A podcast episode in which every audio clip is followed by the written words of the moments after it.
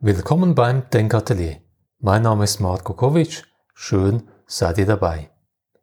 Die Coronavirus-Pandemie ist eine gigantische medizinische, politische und wirtschaftliche Herausforderung. Die Pandemie bedeutet aber auch ganz konkret, dass Milliarden von Menschen auf der ganzen Welt fast über Nacht ihr Verhalten stark verändern mussten und müssen. Stichwort Distanz halten, Hände waschen, zu Hause bleiben, Homeoffice machen und so fort. Der Mensch ist aber leider ein Gewohnheitstier. Es fällt uns überhaupt nicht leicht, unser Verhalten, das seit Jahren oder Jahrzehnten immer dasselbe ist, schlagartig zu verändern. Über die Psychologie des Verhaltens und der Verhaltensänderung spreche ich mit Dominik Imseng. Dominik ist Verhaltensökonom und Mitinhaber des verhaltensökonomischen Beratungsunternehmens SmartCut Consulting in Zürich. Er ist zudem auch Kolumnist und Buchautor. Sein neuestes Buch trägt den Titel der einarmige Judo-Champion, wie sie aus einem Nachteil einen Vorteil machen. Das Denkatelier könnt ihr überall abonnieren, wo es Podcasts gibt, zum Beispiel auf Spotify, Apple Podcasts oder Google Podcasts. Auf patreon.com-denkatelier könnt ihr den Podcast auch aktiv unterstützen. Jeder Beitrag hilft, denn das Denkatelier ist ohne Werbung und ohne Sponsoring. Doch nun ohne weitere Umschweife zum Gespräch mit Dominik Imseng. Ich wünsche euch anregende Unterhaltung.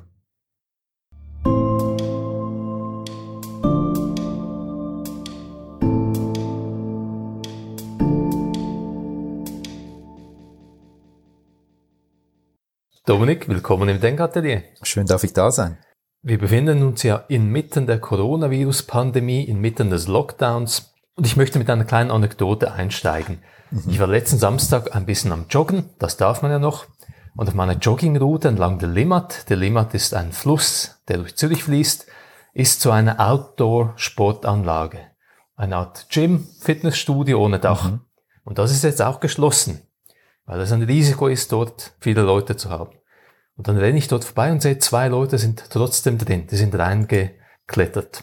Ich spreche sie an und versuche ihnen zu erklären, dass das keine gute Idee ist. Mhm. Einerseits habe ich ihnen gesagt, ihr wisst ja nicht, wer alles vorher mit den feuchten Händen dort war. Und andererseits setzt ihr jetzt vielleicht ein Signal für andere Leute, dass sie mhm. auch reinkommen können. Sie haben das eigentlich eingesehen, aber dann nichts geändert an ihrem Verhalten. Sie wollten weiter trainieren. Dann habe ich auch resigniert, dann bin ich weitergejoggt und auf dem Rückweg bin ich nochmals vorbei und dann waren sie nicht mehr zu zweit, sondern acht Leute drin. Also genau das, was man nicht will. Mhm. Was ist hier schiefgelaufen und was läuft allgemein schief? Mhm. Ja, also für, für einen Verhaltensökonomen ist die, die jetzige Lage schon sehr spannend, weil ich weiß nicht, wann je so viele Menschen so dringend so schnell, so radikal ihr Verhalten ändern mussten. Ich kann mich nicht erinnern. Das Problem bei diesen Jungs ist, was Verhaltensökonomen Reaktanz nennen. Äh, wir wehren uns gegen Einschränkungen. Das ist eine mhm. leider ganz natürliche Reaktion, die den äh, Unwillen vieler Menschen erklärt, sich an die Maßnahmen zur Eindämmung der Pandemie zu halten. Sie lehnen sich geradezu gegen diese Maßnahmen auf, in Form mhm. von Corona-Partys zum Beispiel. Eine, eine, eine ganz natürliche Reaktion. Leider. Was, was läuft falsch? Ich, ich mache mich jetzt vielleicht unbeliebt, äh, indem ich den, den Bundesrat kritisiere. Ich finde, viele der ersten, eigentlich alle der ersten Medienkonferenzen waren verpasste Chancen. Mhm. Als Verhaltensökonom hätte ich den Bundesräten geraten, keine Medienkonferenz zu veranstalten, die, die immer sehr förmlich ist. Erschwerend kommt hinzu, dass ein Herr Berse dann auch mal Französisch spricht mhm. und man eine Off-Stimme hört, die simultan übersetzt. Das ist einfach keine Art Kommunikation, die diese Verhaltensänderung, diese radikale Verhaltensänderung so schnell bewirkt, die wir jetzt brauchen. Ich hätte da erwartet und hätte Ihnen geraten, Herr Berse spricht nur Französisch, auch nicht im Rahmen einer Medienkonferenz. Es ist eine Art State of the Union. Mhm. Er sitzt da, schaut in die Kamera, adressiert mich als Fernsehzuschauer, hat ein Flipchart neben sich, steht auf und zeichnet mir auf diesem Flipchart den Verlauf der Ansteckung in der Schweiz, wie er zu erwarten ist, wenn diese drastischen Maßnahmen jetzt nicht ergriffen werden. Dass wir je nach Szenario Ende April 130.000 Menschen haben, die einen Platz brauchen in einer äh, Intensivabteilung. Es mhm. gibt nur 1000 Betten, wie das ausschaut, wenn 129.000 Menschen auf den Fluren irgendwo rumliegen. Was das bedeutet, wenn ein Gesundheitssystem wirklich kollabiert. Also man, man muss das Verhaltensökonomen nennen, das Salienz. Man muss den Leuten das wirklich, wirklich klar machen. Mhm was für eine Katastrophe droht, wenn sie nicht sofort radikal ihr Verhalten ändern. Der Bundesrat hat es verpasst. Den Ernst der Lage hat er geschildert, aber für, für den normalen Bürger hat er die, die Dringlichkeit dieser radikalen Verhaltensänderung zu wenig mhm. deutlich gemacht. Und ich hätte mir da einen anderen Auftritt gewünscht, wirklich State of the Union mäßig, wie gesagt, Berse nur auf Französisch, nur an, an die Westschweiz gerichtet, zum Aruga beispielsweise nur an die Deutschschweiz gerichtet. Sie schauen in die Kamera, sie haben dieses Flipchart.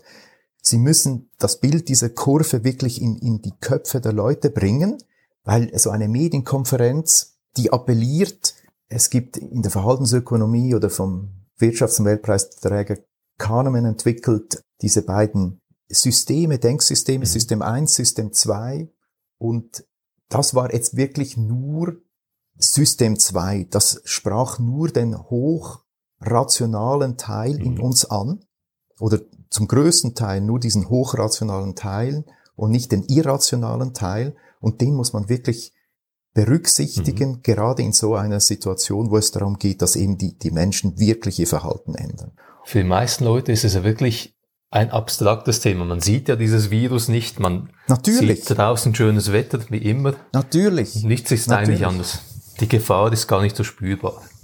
Bei diesen Medienkonferenzen des Bundesrates, für die Leute aus Deutschland, Österreich, Bundesrat ist die Regierung, in der Schweiz das Kollektivgremium der Exekutive, sieben Leute.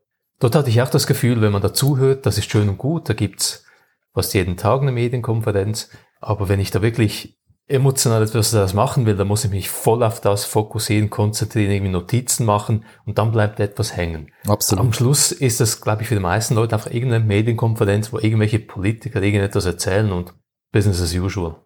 Absolut. Absolut. Man hat, nochmal, alleine das Setting eben, dass das nicht eine State of the Union war, wo alle Sendungen auch unterbrochen werden, alle Kanäle jetzt auf diesen Bundesrat schalten, der eindringlich in die Kamera spricht und, und den Leuten wirklich, wirklich den Ernst der Lage und die Dringlichkeit dieser Verhaltensänderung klar macht. Ein anderes großes Problem war, dass viele ganz lange, auch ich, mit dieser Krankheit Covid-19 ein, eigentlich einfach eine gewöhnliche Grippe verbanden. Mhm. Und bis man dieses Framing, wie die Verhaltensökonomen sagen, das ist ja nur Anführungsschlusszeichen eine Grippe, bis man das aus den, aus den Köpfen der Leute rausgebracht hat, das dauerte sehr lange. Das eigentlich finde ich jetzt erst seit einer Woche oder so, wo, wo plötzlich Fälle in den Medien gezeigt werden von jungen Menschen ohne Vorbelastung, die, die erkranken und sogar sterben im Ausland. Mhm. Erst jetzt dämmert den Leuten oder wird den Leuten klar, das ist keine gewöhnliche Grippe. Also das, das Framing, wie wird etwas dargestellt. Das, das war auch ein riesiges Problem. Mhm. Lange hieß es einfach, oder in den Köpfen der Leute war das einfach eine gewöhnliche Grippe, was auch nicht half oder was auch dazu führte, dass diese jungen Menschen jetzt in dieser Kletterhalle blieben. So sehr ich für den Schweizer Föderalismus bin, wenn wir in Basel die Situation haben, dass auf der einen Seite der Straße die, die Restaurants noch offen sind und auf der anderen nicht, mhm dann signalisiert das einfach nicht, was Verhaltensökonomen Konsistenz nennen. Also wenn der Bundesrat, die Kantone, die Städte und unterschiedliche Maßnahmen verordnen, sich widersprechen auch, dann hilft das nicht in den, in den Köpfen diese Verhaltensänderung zu bewirken, die eben wirklich nötig ist. Dieser Föderalismus, so sehr ich ihn schätze, in so einer Krise war er nicht dienlich. Mhm. In der Schweiz muss man sagen, auch wieder für die Leute aus Deutschland und Österreich sind wir sehr dezentral organisiert. Wir haben 26 mhm. Kantone, jeder Kanton hat sehr viele Kompetenzen und dann mhm. kommen noch die Gemeinden in den Kantonen, die auch wieder Kompetenzen haben. Also ziemlich ein politisches Wirrwarr, ein Stimmenwirrwarr. Mhm. Wenn man da täglich die Medien konsumiert hat, verfolgt was sich da tut, hat man einfach extrem viele unterschiedliche Maßnahmen gesehen und am Schluss weiß man nicht, was, was soll man jetzt glauben oder was ist wichtig, was ist Fehlende Konsistenz, mhm. verheerend, absolut verheerend, weil, weil es begünstigt, dass die Leute dann machen, was mhm. sie wollen. Und natürlich, weil es ist, wie gesagt, die radikalste Verhaltensänderung, eine sicher der radikalsten überhaupt, die Verhaltensänderung und dann noch weltweit, ist, ist gewaltig und gerade weil sie so gewaltig ist, wäre der Bundesrat, finde ich, gut beraten gewesen, die Erkenntnisse der Verhaltensökonomie auch, auch gezielt zu berücksichtigen, weil die Verhaltensökonomie halt wirklich mit dem, mit dem Verhalten der Menschen sich mhm. beschäftigt und vor allem eben mit Behavioral Change sich beschäftigt. Wie, wie bringt man Leute dazu, ihr Verhalten zu verändern? Auf Seiten des Bundesrats oder überhaupt der Behörden scheint mir noch da sind wir wieder beim System 1, System 2, dieses äh, Menschenbild der klassischen Ökonomie vorzuherrschen, wo der Mensch ein Homo economicus ist, ein, ein rationaler Nutzenmaximierer und wenn man ihm nur genug und die richtigen Informationen gibt, wird er auch entsprechend reagieren. Eben, wenn wir nur genug Informationen oder die richtigen Informationen hätten, dann, dann dann wären wir, gäbe es keine Übergewichtigen, gäbe es mhm. keine verschuldeten Menschen, würde niemand rauchen und so ist es ja nicht. Also man muss, man muss diese Wissenschaft vom menschlichen Verhalten, finde ich, konsequent berücksichtigen, gerade in so einer Krise und wenn es eben darum geht, Verhaltens, eine Verhaltensänderung in diesem, in diesem Ausmaß und in dieser Radikalität zu bewirken und vor allem schnell zu bewirken.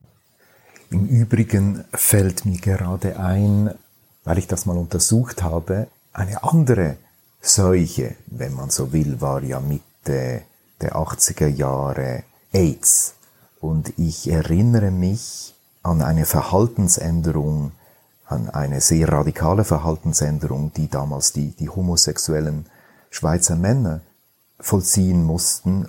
Und zwar mussten sie neu beim Sex ein Kondom verwenden. Ein Kondom ist ja äh, ein Verhütungsmittel und schwule Männer brauchen, brauchen nicht zu verhüten.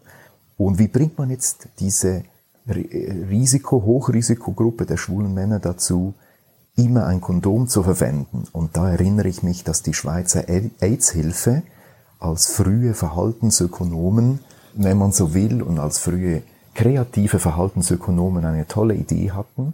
Sie lancierten nämlich den Hot Rubber, also den heißen Gummi, den den geilen Pariser, sage ich jetzt, und machten durch dieses Reframing, wie die Verhaltensökonomen das nennen, aus dem drögen Lusttöter Kondom, dem Verhütungsmittel, ich sage jetzt der, der Bünzli, machten sie einen Lustbringer und verkauften diesen Hot Rubber auch nicht in Apotheken, sondern in, in schwulen Bars und schwulen Saunen.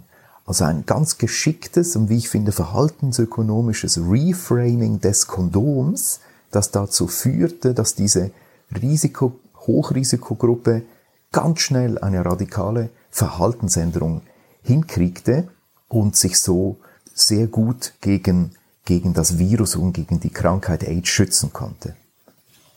Ein bisschen zynisch muss ich sagen, dass ich die Kommunikation des Aldi bei mir in der Nähe besser finde mhm. als die Kommunikation des Bundesamts für Gesundheit, BAG.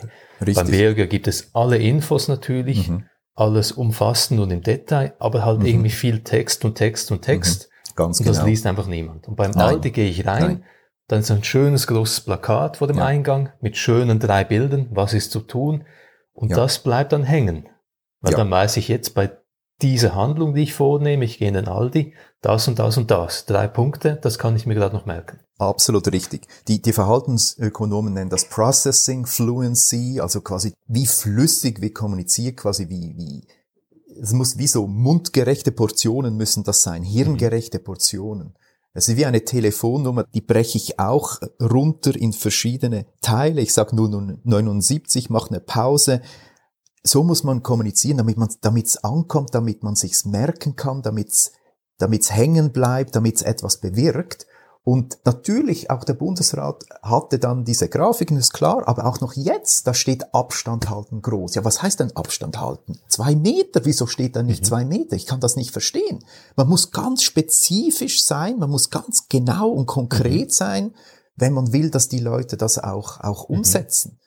Ich hoffe, ich hoffe, da lernt man für einen nächsten Fall was effektive Kommunikation betrifft und, und eben Kommunikation, die wirklich etwas be bewirkt, war, waren die Behörden, waren die Behörden schlecht beraten in dieser, in dieser Krise mhm. auf jeden Fall.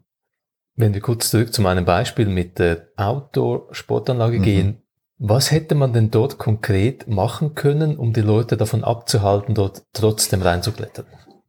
Jetzt als Verhaltensökonom wäre es jetzt schön, ich könnte sagen, ähm, es gibt sogenannte, wie wir das nennen, Nudges, also Schubser, sanfte Schubser, auch kreative Schubser, die die Leute dazu gebracht hätten, jetzt die Jungen zum Beispiel dazu gebracht hätten, äh, sich an diese, an diese Vorsichtsmaßnahmen zu, zu halten. Wenn ich ehrlich bin, wahrscheinlich hätte es da jetzt wirklich die Polizei gebraucht, die das wirklich, wirklich verbietet, mhm. die Bußen verhängt, die die Leute trennt. Da ist jetzt in so einer, in, in so einer Situation würde ich jetzt definitiv, auch, definitiv auch auf solche Maßnahmen setzen. Dann gibt es sicher Influencer, die, die das Verhalten der Jungen beeinflussen können. Da gab es ja auch Versuche. Ob man das richtig gemacht hat, das müsste ich analysieren. Es ist natürlich auch schwierig jetzt über einen Kanal, der sonst irgendwie für, für Spaß steht, vielleicht auch für Kommerz steht, plötzlich, plötzlich solche mhm. Appelle irgendwie zu kommunizieren. Also es ist, es ist keine einfache Aufgabe, das mhm. sage ich mhm. überhaupt nicht. Aber wenn man, wenn man nur auf die Vernunft der Menschen setzt und das Bild eines, eines Rucks, der durch die Schweiz gehen muss, von, von Frau Sommaruga, war ja wunderschön, aber um diesen Ruck wirklich zu bewirken, nochmals muss man, hätte ich mir gewünscht, dass man, dass man ein paar Verhaltensökonomen mhm. auf, auf Behördenseite seit ein paar Jahren schon eingestellt hätte, mhm. um, um die Behörden auf so eine Situation vorzubereiten. Bei diesem kleinen Beispiel mit dem Outdoor-Gym, ich reite ein bisschen auf dem jetzt herum, weil es so ja, ein plastisches Beispiel Klar. ist für mich im Kopf. Mhm. Dort habe ich dann auch das Plakat gelesen, das angebracht ist. Also es ist zugebrettet, das Ganze, und es steht einfach wegen Coronavirus geschlossen. Mhm. Und ich habe mir gedacht, wäre es vielleicht einfach eine Maßnahme gewesen, dass man noch hinschreibt, die meisten Leute halten sich an diese Regeln. Mhm. mhm. Du auch? Absolut. Fragezeichen. Social Proof. Social Proof. Wir, wir sind Herdentiere, das macht das, äh, das Social Distancing natürlich auch so schwierig. Social Distancing als Klammerbemerkung finde ich einen furchtbaren Begriff. Physical Distancing wäre besser. Wahrscheinlich wäre sowieso besser, oder nicht wahrscheinlich, ganz sicher wäre es auch besser, man, man würde keinen englischsprachigen mhm. Ausdruck verwenden. Social Distancing, sondern einen deutschen oder französischen oder italienischen für die jewige Sprachregion. Das ist ja wirklich doof. Äh, es können ja nicht alle Leute so gut Englisch, dass sie auch sofort verstehen würden, was, was wir jetzt alle tun müssen. Also man verlangt Social Distancing, man verlangt etwas von den Leuten, was viele Leute gar nicht verstehen, oder?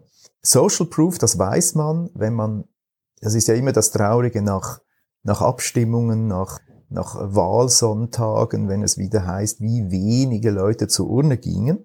Da werden das nächste Mal nur noch wenige gehen, weil offenbar ist es die Norm, nicht an die Urne zu gehen. Überhaupt Normen jetzt in dieser Situation, da komme ich auf die Medien zu sprechen. Es gibt eine Unterscheidung zwischen sogenannt. Injunktiven Normen und deskriptiven Normen. Wenn der Bundesrat mhm. sagt, sagt, hamstert nicht, es hat genug, dann ist das eine injunktive Norm.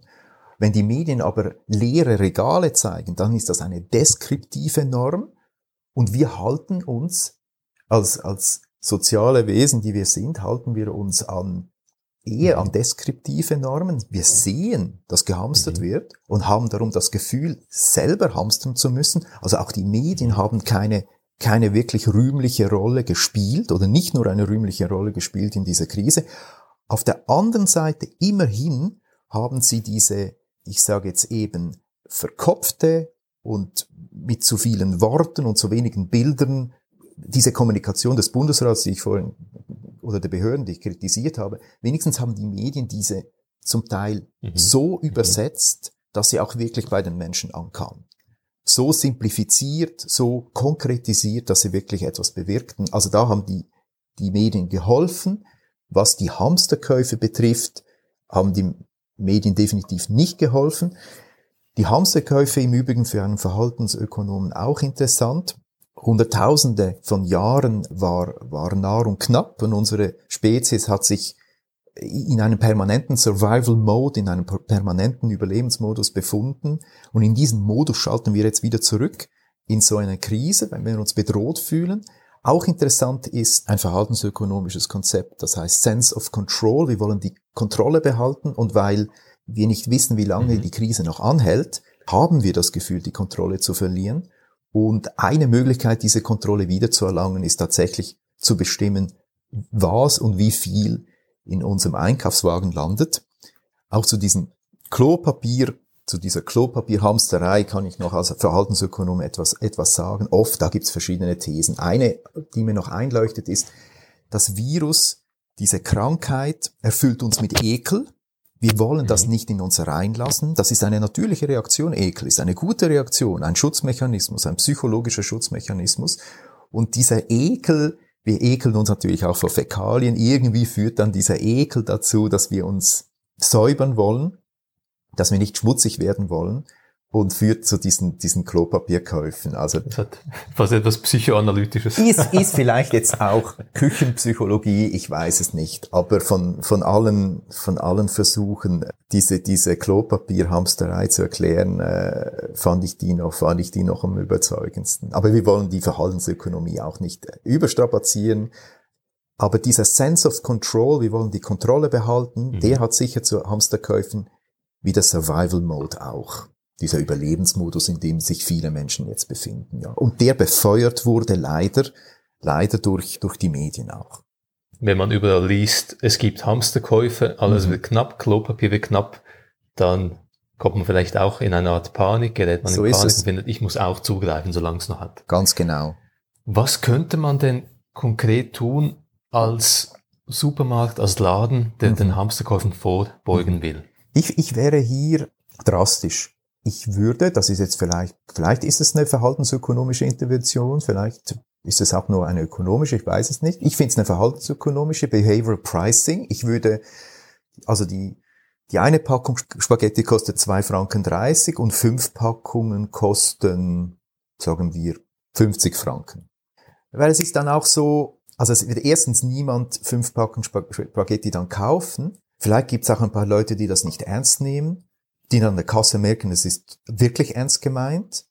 Vor allem aber werden Leute darüber nachdenken, ach so, das stimmt. Eigentlich, ich sollte nicht hamstern. Und ich finde, mit so einer Intervention, auch wenn sie provoziert, hätte man am, am schnellsten, am meisten bewegt. Sicher nicht den Leuten erlauben, da tonnenweise mhm. Spaghetti-Packungen auf, äh, auf das Laufband zu legen. Das mhm. geht einfach nicht. Also man hat ja auch, die Läden haben ja auch Käufe beschränkt, das ist so auf diese Weise, finde ich, hätte man auch vielleicht, das hat sogar noch eine, eine humorvolle Dimension drin, dass man sich vielleicht auch ertappt fühlt, so eine Metaebene dann einnimmt und merkt, ja, jetzt mhm. mal ganz, ganz im Ernst, das stimmt, was, in was für einem Modus bin ich da eigentlich? Ich bin in diesem Survival-Modus.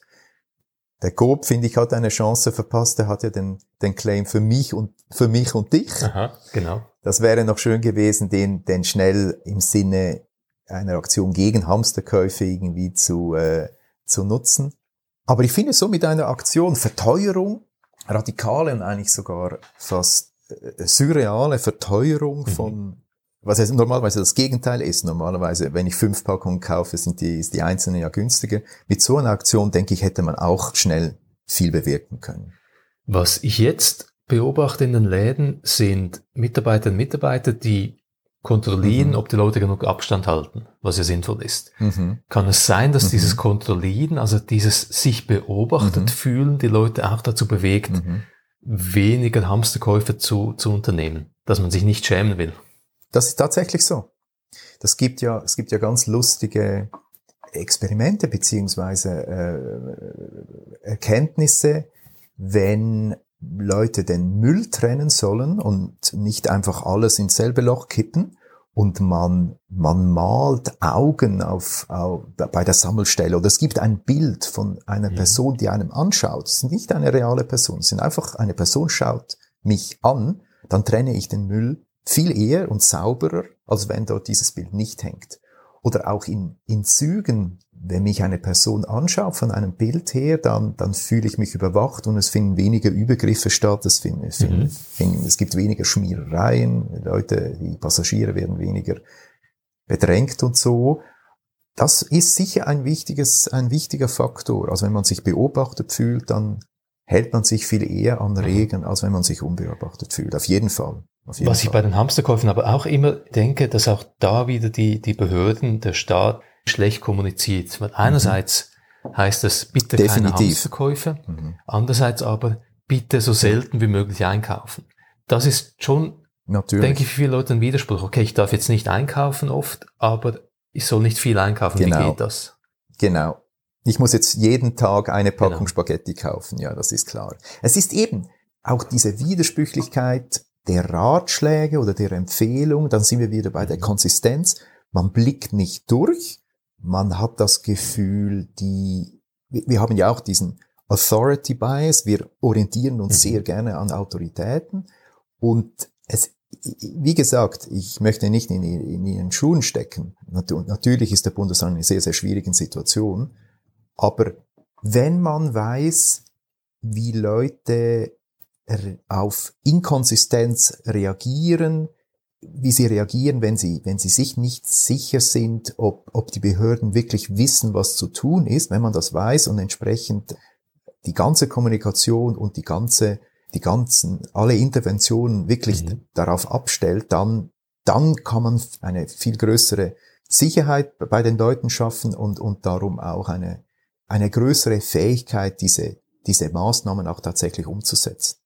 Also es ist ein, mhm. Leider ein, ein Perfect Storm von Irrationalität auf Seiten der Bürger und, und von, ja, zum Teil halt auch mangelndem psychologischem Verständnis auf Seiten der Behörden, der da zusammenkommt, der, der die Krise noch verstärkt hat, auf jeden Fall. Ein Punkt noch bei den Behörden, nicht, dass wir jetzt ewig auf ihnen rumhacken, der mir im Vergleich mit dem Ausland auffällt. In Ostasien, in Taiwan zum Beispiel, haben mhm. hat die Regierung sehr schnell die Leute beispielsweise über SMS erreicht und kommuniziert. Richtig. Richtig. Und in der Schweiz ist der mhm. Kommunikationsfluss ja irgendwie anders. Es gibt da diese Pressekonferenzen und so und da Top muss down. ich ja. aktiv mich anstrengen, genau. um die Information zu holen. Ganz ehrlich, wenn ich nicht, ich habe das Gott sei Dank, durfte das meiner Frau überlassen, aber in den ersten Tagen, wenn man nicht nur Fernseh geschaut, nur Radio gehört, mhm. nur online gelesen hätte, hätte man echt nicht gewusst, mhm. was ist jetzt wirklich Sache. Mhm. Wirklich nicht. Was betrifft jetzt mich wirklich? Also, es war, also ich bin überzeugt, dass man, SMS finde ich eine gute Idee. Klar, sie mussten auch laufend dazulernen.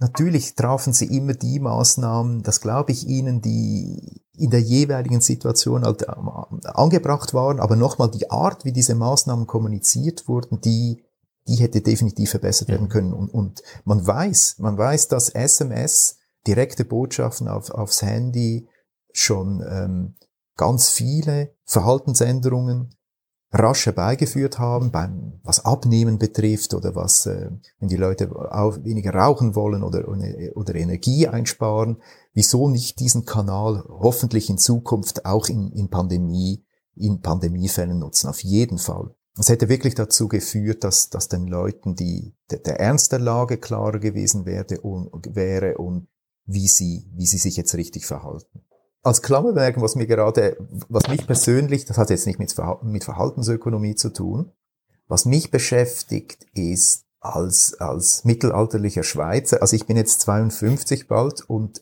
eigentlich immer im Bewusstsein aufgewachsen, wir Schweizer, wir sind die Musterschüler. Bei uns ist es am sichersten, am saubersten. Mhm. Mhm. Wir haben am meisten Geld. Und jetzt, womit ich wirklich lustigerweise klarkommen muss, ist diese ernüchternde Feststellung, dass wenn ich diese, diese Kurven übereinander lege, international, dass wir einfach ein Land von ganz vielen sind und sogar also wenn man, wenn man jetzt die, die Anzahl Infizierte pro, pro Einwohner betrachtet, mhm. sogar das Land, was am wenigsten vorbereitet war, das voll in diesen Hammer reinlief, das klingt jetzt vielleicht doof, aber damit habe ich, habe ich im Moment auch zu beißen, dass wir einfach ein, ich dachte immer, unsere politische, wirtschaftliche, gesundheitspolitische Maschine ist so gut gebaut, so gut geölt, wir sind vorbereitet und jetzt laufen wir in so einen Hammer rein. Also jetzt einfach als Klammerbemerkung, damit muss ich jetzt einfach psychologisch, muss ich damit irgendwie noch klarkommen. Ich glaube, dass es für die, die Psyche des Schweizers auch ein, also ganz entscheidende Wochen und Monate mhm. sind. Wir sind einfach just another country und machen nicht mal eine besonders gute Figur. Vielleicht schon jetzt in der, in der Bewältigung der Krise, sicher, und das Gesundheitspersonal macht einen hervorragenden Job, selbstverständlich. Aber dass wir so, also es geht ja anderen auch so, aber dass auch wir einfach wie alle anderen in so einen Hammer mhm. reinlaufen können, das finde ich schon sehr, sehr, äh, daran muss ich noch, muss ich noch kauen. Da spielt vielleicht der Overconfidence Bias eine Rolle. Absolut richtig. Mhm. Absolut, oh, overcome. Ich hätte jetzt gedacht, es gibt den schönen Ausdruck von Taleb, Anti-Fragility. Ich hätte jetzt, hätte jetzt gedacht, immer die Schweiz, die Schweiz, die, die kann nicht zerbrechen, kommt jetzt aber in so einer Krise wirklich an ihre Grenzen. Also das ist schon eine existenzielle Erfahrung, auf jeden Fall. Eine Domäne, wo die Erfahrung existenziell ist, an die Substanz geht, ist die Wirtschaft oder Organisation, allgemein so. auch Zivilgesellschaft. Ja. Ja. Dort tut sich ja sehr viel. Einerseits Stillstand, andererseits aber die, die weitermachen können, setzen viel auf Homeoffice. Ja. Und das ist auch eine Umbrucherfahrung, weil das viele Unternehmen eigentlich praktisch nicht gemacht haben. Das die, die zweite große radikale Verhaltensänderung, die diese Wochen und Monate von uns verlangen, tatsächlich Homeoffice. Weil Homeoffice zum schönen alten Büro einfach, da gibt's zwei fundamentale Unterschiede aus gemeinsamer Arbeit wird private, mhm. also aus Teamwork wird, wird individuelle und aus öffentlicher und damit auch kontrollierter Arbeit wird unsichtbare und unkontrollierte. Als Verhaltensökonom kann man, kann man Arbeit, oder die klassische Arbeit, wir gehen am Morgen raus, wir kommen am Abend heim, das ist ein unglaublich perfektioniertes, die Verhaltensökonomie nennt das Accountability-System, also wir sind, ohne dass es unangenehm ist, wir sind überwacht, wir, wir sind kontrolliert, wir, wir können die, die Selbstkontrolle, die wir sonst nicht aufbringen mhm. würden oder mhm. jetzt eben zu Hause vielleicht nicht aufbringen. Es gibt diese Kontrolle, also wir, es ist ein, ein, ein über Jahrhunderte oder ja, sicher in den letzten Jahren oder in den letzten Jahrzehnten per perfektioniertes System, wie Menschen produktiv und diszipliniert zusammenarbeiten und jetzt hocken wir alle zu Hause mit den entsprechenden Konsequenzen. Also da sind die Unternehmen auch, auch sehr gefordert, jetzt wieder ähm, verhaltensökonomisch herausgefordert. Wie transferiert man Arbeit vom Büro nach Hause? Wie wird aus einem, aus einem Home wirklich ein Office? Wie bleiben die Leute so produktiv und, und motiviert wie im Büro. Also das sind ganz, ganz große Herausforderungen, die, die äh, jetzt auf die Unternehmen zukommen. Definitiv. Weil früher, klar, Homeoffice ist nicht neu, die technologischen Voraussetzungen. Immerhin stellen wir uns vor, die Pandemie wäre jetzt in den 80er Jahren oder in den frühen 90er Jahren ohne Internet. Wie, wir würden zu Hause sitzen, meine, da mhm. würde es dann der mhm. Wirtschaft gehen, oder? Also wenn man, da hätten wir ja gar nicht mehr arbeiten können, oder? Immerhin technologisch trifft uns die, die Krise nicht unvorbereitet, das ist die, die gute Botschaft. Psychologisch aber trifft sie viele Unternehmen unvorbereitet. Und da kann die Verhaltensökonomie sicher helfen, weil eine wichtige Erkenntnis der Verhaltensökonomie ist, unser Verhalten ist eine Funktion des Kontexts, also der Umgebung. Und wenn der, der Kontext, die Umgebung mhm. sich verändert und eben in diesem Sinn radikal, nämlich nicht mehr, ich gehe nicht mehr ins Büro, ich bleibe zu Hause, dann verändert sich auch unser Verhalten. Und das ist eine, eine tatsächlich eine zweite ganz, ganz große Verhaltensänderung, auf die sich die, die Unternehmen einstellen müssen. Für die Leute, die jetzt zu Hause sitzen und Homeoffice machen oder eine Pause vom Homeoffice machen und Podcast hören, was für Tipps gibt's denn, um den Homeoffice-Alltag halbwegs erträglich zu machen? ein Tipp, den ich Unternehmen geben könnte, um die Produktivität ihrer Mitarbeiter in einer Homeoffice-Situation hochzuhalten, wäre der, die Mitarbeiter zu bitten, wahrscheinlich aber eher die Mitarbeiter zu zwingen, während Videokonferenzen nicht die Kamera auszumachen, weil die Mitarbeiter, wenn sie sich nicht beobachtet fühlen, wenn sie unsichtbar sind, ja irgendwas machen können. Vergessen wir nicht, dass dasselbe Internet das äh, Homeoffice technologisch überhaupt möglich macht, dass dieses selbe Internet ja eine unglaubliche Unterhaltungsmaschine ist und ähm, unglaubliche Ablenkungsangebote sind nur ein Klick entfernt. Deshalb Kamera an während Videokonferenzen. Das wäre ein erster Tipp. Ein zweiter Tipp wäre, sicherzustellen, dass die Mitarbeiter sich an die Arbeitszeiten halten, an die regulären. Damit meine ich jetzt nicht sicherzustellen, dass sie nicht weniger arbeiten als im Büro.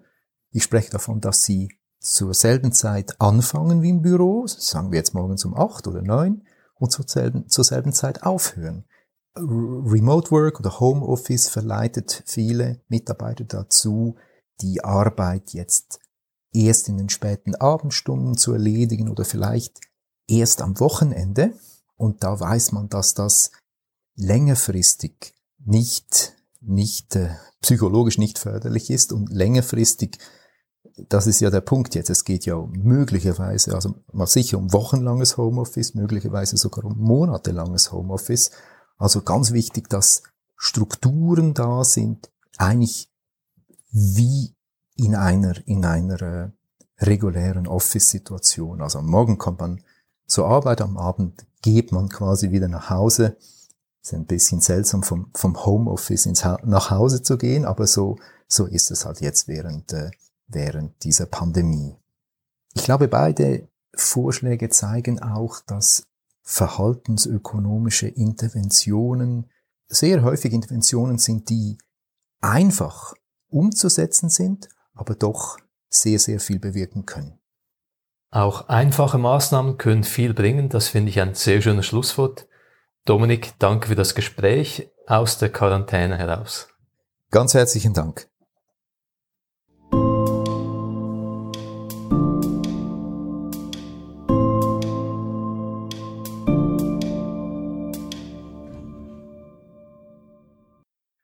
Coronavirus-Pandemie möglichst gut zu überstehen, müssen wir alle unser Verhalten ziemlich radikal ändern. Dass uns das nicht einfach fällt, liegt auf der Hand. Ich finde es darum recht erstaunlich, wie wenig verhaltensökonomisch optimiert die Kommunikation und die Anweisungen der Regierung an die Bevölkerung sind. In der Schweiz, aber auch allgemein in westlichen Ländern.